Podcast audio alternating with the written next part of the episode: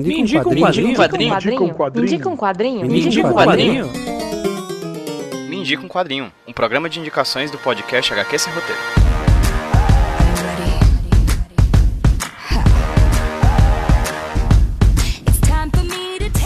Oi, gente, tudo bem com vocês?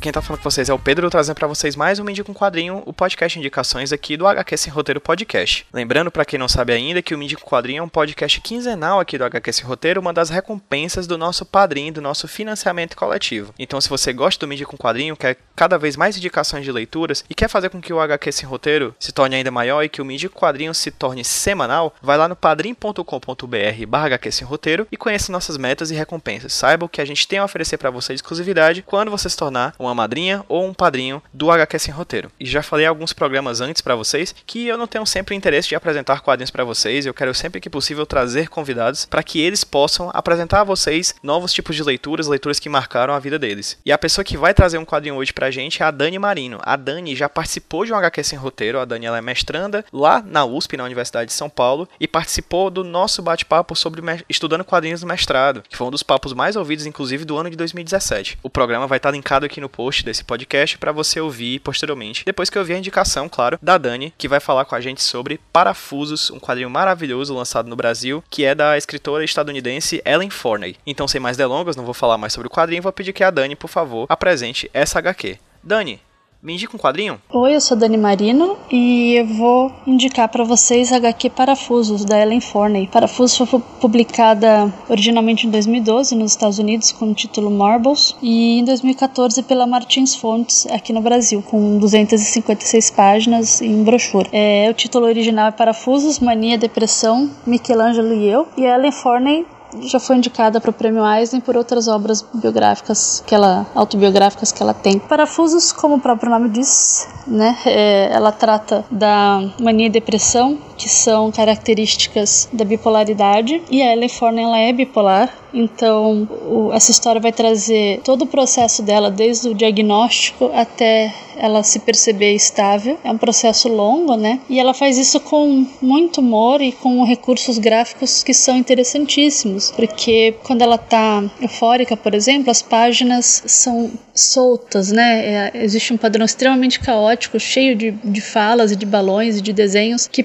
a princípio parecem sem nexo, mas que retrata muito bem a cabeça de quem está passando por uma crise maníaca. Inclusive, ela fala em uma do, bem no começo, né, que ela via magia, né, em, em, tudo. Ela fala que todas as coisas pareciam mágicas e cheias de vida, transbordando de uma verdade universal. Porque a pessoa, quando ela é bipolar e está em estado de mania, ela acha tudo incrível, tudo mágico, ela está em êxtase. E ninguém costuma procurar médico quando está se sentindo bem. Ela foi justamente na psiquiatra quando ela teve uma crise de depressão. E daí você vai acompanhando todo, tudo que ela sentiu desde o momento do diagnóstico. E ela coloca isso de uma forma bem intensa, tratando, por exemplo, o estigma de ser vista como louca, trazendo dados mesmo sobre o índice de suicídio entre pessoas bipolares, é, um apêndice sobre com os nomes dos artistas que são considerados é, bipolares. Quando ela está depressiva, por exemplo, os quadrinhos são bem mais simples, eles quase não têm balão. E só quando ela está em atendimento psiquiátrico que ela realmente coloca as imagens dentro de quadrinhos fechados, assim como uma história em quadrinhos. O resto da HQ se parece mais com um diário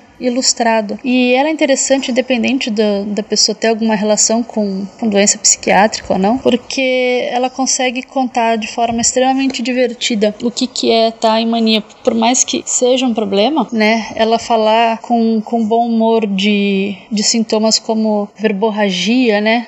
Quando ela encontra pessoas no estado de mania, falar dos gatilhos, falar de como ela começou a identificar que certas situações desencadeavam crises de mania ou de depressão. E eu tenho uma relação especial com esse quadrinho, eu costumo recomendar bastante, porque eu sou bipolar, os meus amigos sabendo disso me recomendaram, o Guido e o Lucas do Quadro a Quadro. E eu pensei muito sobre representatividade enquanto eu lia esse quadrinho, porque a experiência de você se ver tão bem retratado numa obra é, é muito intenso, principalmente porque você repensa coisas que talvez você, você precisasse mesmo repensar, ou, ou talvez porque você reflita sobre estratégias de como lidar com problemas que você não lidava da mesma forma. Então, ela traz é, informações que, que são importantes para mim. Por exemplo, em relação à memória, que acho que nenhum psiquiatra me disse que a memória ela era afetada pelo estado de humor. E daí você tem essa informação numa história em quadrinhos, você vê as estratégias dela para lidar com isso e pensa que talvez você tenha que conseguir suas próprias estratégias para poder lidar com a sua perda de memória, que acaba sendo gradual dentro do. É um, é um sintoma da,